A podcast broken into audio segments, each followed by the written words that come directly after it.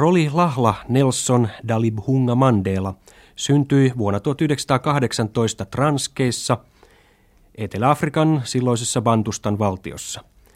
Nelsonin isällä, joka oli eräänlainen heimopäällikkö, oli neljä vaimoa. Nelsonin äidin kanssa lapsia syntyi kolme, Nelsonin lisäksi kaksi tytärtä. Nelson Mandelasta on tullut pitkän elämänsä aikana mustien tasa-arvotaistelun symboli ja hänestä on kirjoitettu useitakin elämäkertoja. Tämä tässä nyt esiteltävä on niin sanottu virallinen sellainen. Kirja käsittää yli 4500 sivua tiheästi präntättyä englanninkielistä tekstiä. Kirjan on tehnyt Nelson Mandelan pitkäaikainen ystävä, professori Fatima Meer Etelä-Afrikasta. Ja se julkaistiin siellä vuonna 1988 ja täydennettynä laitoksena Lontoossa vuonna 1990.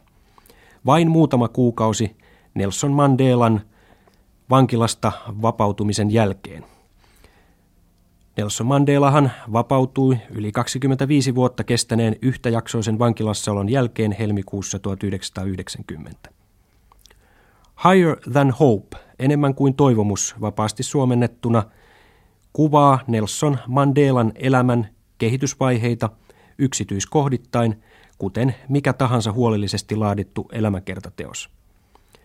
Mutta toisaalta tämä Penguin Books-kirjasarjassa ilmestynyt teos poikkeaa rakenteeltaan useimmista vastaavista kirjoista siinä, että kirjan loppuosaan on koottu otteita Nelson Mandelan yksityisistä kirjeistä, joita hän ehti vankilavuosien eristyneisyyden aikana lähettää vaimolleen Vinille, sekä lapsilleen, joita ensimmäisestä avioliitosta hänellä oli kolme, kaksi poikaa ja yksi tyttö, ja jälkimmäisestä kaksi tytärtä.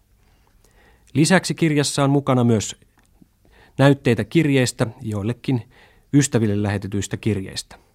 Sensuurin vuoksi nämä kirjeet eivät tietenkään voineet sisältää mitään poliittista pohdintaa, joten Nelson Mandelan poliittiset näkemykset tulevat esille kirjan luvuissa, joissa kuvataan 60-luvun alun suuria oikeudenkäyntejä, joissa hänet sitten passitettiinkin elinkaudeksi vankilaan maanpetoksesta tuomittuna. Näin Nelson Mandela kertoi oikeudelle taustastaan ja ajatuksistaan vuonna 1962. Monta vuotta sitten, kun olin pieni poika ja kasvoin kotikylässäni Transkeissa, kuuntelin heimon vanhempien kertomuksia vanhoista hyvistä ajoista, ajasta ennen kuin valkoinen mies tuli tänne.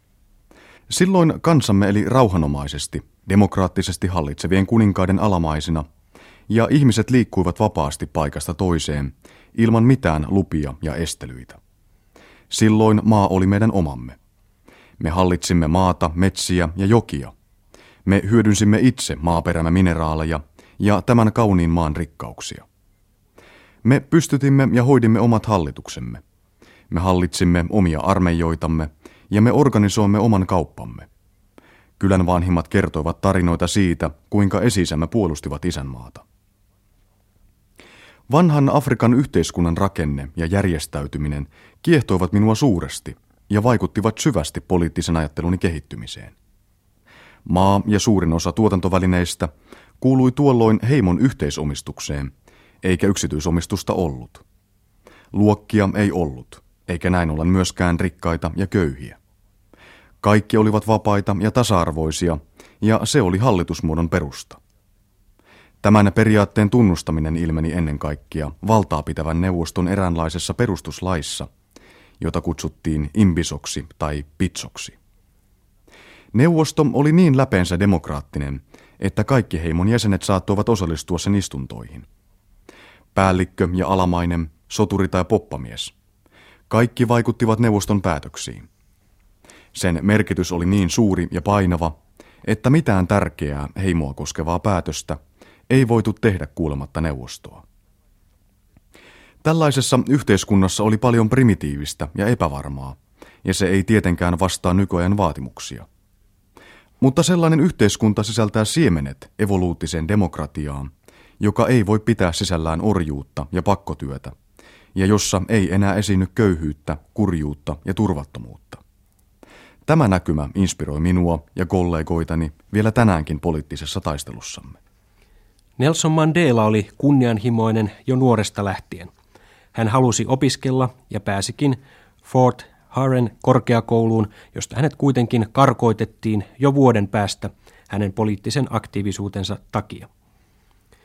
Nelson siirtyi ystävänsä kanssa Johannesburiin, jossa hän työskenteli kaivoksessa poliisina, mutta hänet karkoitettiin pian kaivoksestakin. Vuonna 1942 Nelson suoritti ylioppilastutkinnon ja ryhtyi lukemaan lakia yliopistossa.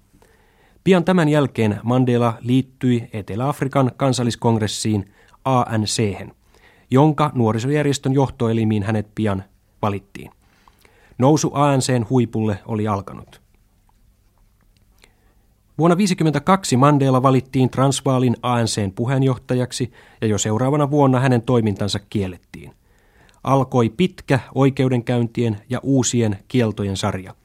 Sitä kesti koko 50-luvun ajan. Mandela kehitti ANClle uuden toimintarakenteen, joka perustui pieniin katuyksiköihin, soluihin. Asia tunnettiin nimellä M-suunnitelma.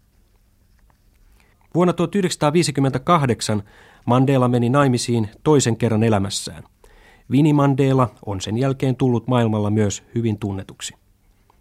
60-luvun alun kuuluisissa Rivonia-oikeudenkäynneissä, joissa tuomittiin kymmeniä Etelä-Afrikan mustia elinkaudeksi tai vuosiksi vankilaan, Nelson Mandelaa syytettiin myös kommunistiksi ja siten kumoukselliseksi.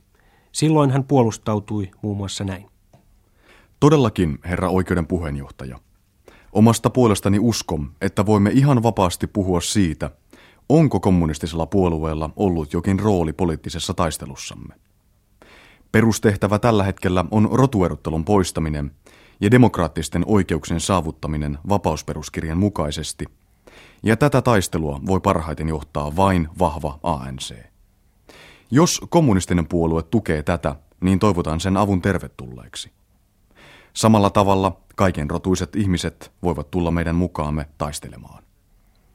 Mutta sen, mitä olen lukenut marksilaisesta kirjallisuudesta ja omaksunut keskusteluista marksilaisten kanssa, olen saanut vaikutelman, että kommunistit pitävät parlamentaarista järjestelmää lännessä epädemokraattisena ja taantumuksellisena.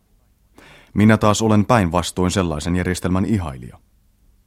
Minä tunnen suurta kunnioitusta Britannian poliittisia instituutioita ja maan oikeusjärjestelmää kohtaan. Pidän Britannian parlamenttia maailman demokraattisimpana instituutiona, ja Yhdysvaltain kongressi saa minussa aikaan samanlaisia tuntemuksia. Olen saanut vaikutteita ajatteluuni sekä idästä että lännestä. Kaikki tämä on johtanut minut etsimään poliittista ajattelua, joka korostaa puolueettomuutta ja objektiivisuutta. En halua sitoa itseäni mihinkään tiettyyn yhteiskuntamalliin, sen paremmin sosialismiin kuin muuhunkaan. Aion pitää itseni vapaana lainaamaan parhaat asiat niin lännestä kuin idästäkin. Näin Nelson Mandela siis puolustautui kommunistisyytöksiä vastaan vuonna 1962. Pian tämän jälkeen istunnossa päästiin asiaan ja Mandela sai esittää arvostelunsa Etelä-Afrikan räikeästä rotuerottelusta. Me haluamme olla osa normaalia väestöä, emmekä elää suljettuina gettoihimme. Afrikkalainen mies haluaa elää vaimonsa ja lastensa kanssa siellä, missä hänen työpaikkansa on, eikä joutua pakotetuksi elämään luonnottomissa miesten asuntoloissa. Naisemme haluavat elää miestensä kanssa, eivätkä olla leskinä omilla asuinalueillaan. Me haluamme mennä ulos vielä yhdentoista jälkeen illallakin, emmekä halua tulla suljetuiksi huoneisiimme kuin pienet lapset. Haluamme matkustaa omassa maassamme ja etsiä työtä, mistä haluamme, emmekä sieltä, mistä työvoimatoimisto määrää. Me haluamme osamme koko Etelä-Afrikasta. Nelson Mandelan vahvan puolustuspuheen lopussa hän kertoo olevansa vaikka valmis kuolemaan ihan teittensa vapaan ja demokraattisen yhteiskunnan puolesta. Ennen kaikkea, herra oikeuden puheenjohtaja, haluamme tasavertaisia poliittisia oikeuksia, sillä ilman niitä mikään myönnytys ei ole pysyvä. Tiedän, että tämä kuulostaa tässä maassa vallankumoukselliselta valkoisten keskuudessa, koskapa enemmistö äänestäjistä olisi afrikkalaisia. Tämä panee valkoisen miehen pelkäämään demokratiaa. Mutta pelko ei saa olla esteenä sille ainoalle ratkaisulle, joka takaa rodullisen harmonian ja vapauden kaikille. Ei ole totta, että äänioikeuden antaminen kaikille johtaisi rodulliseen herruuteen.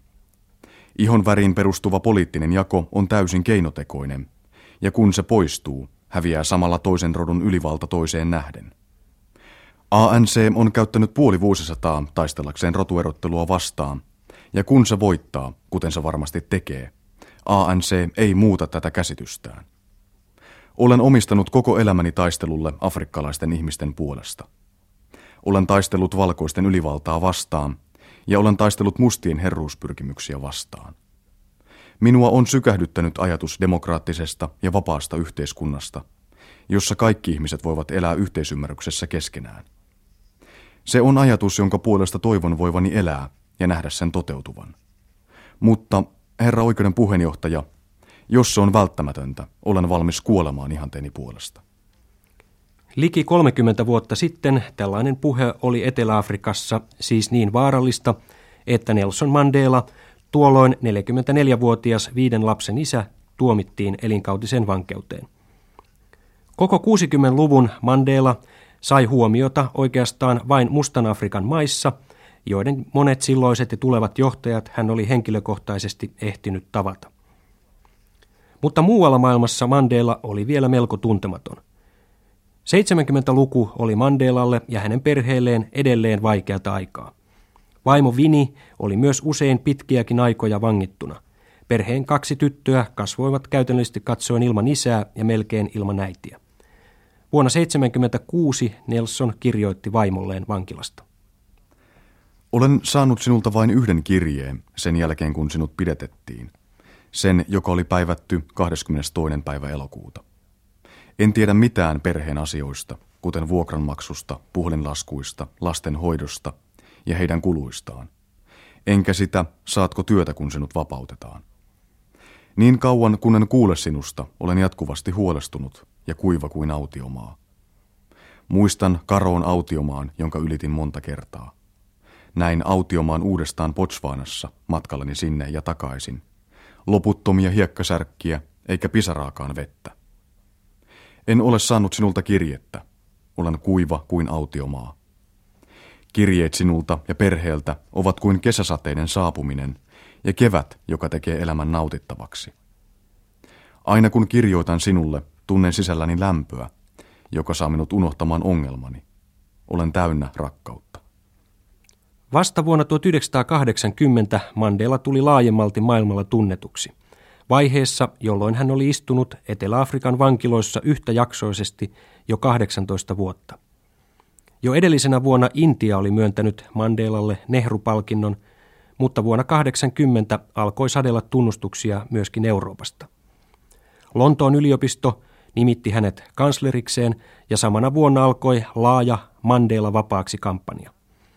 Mutta tarvittiin vielä kymmenen pitkää vankilavuotta, tavattomasti kansainvälistä painostusta ja ennen kaikkea poliittista muutosta Etelä-Afrikan hallitsevien valkoisten keskuudessa ennen kuin vankilan portit avautuivat 72-vuotiaalle mustaihoiselle kansalaisoikeustaistelijalle, josta oli tullut 80-luvun Martin Luther King.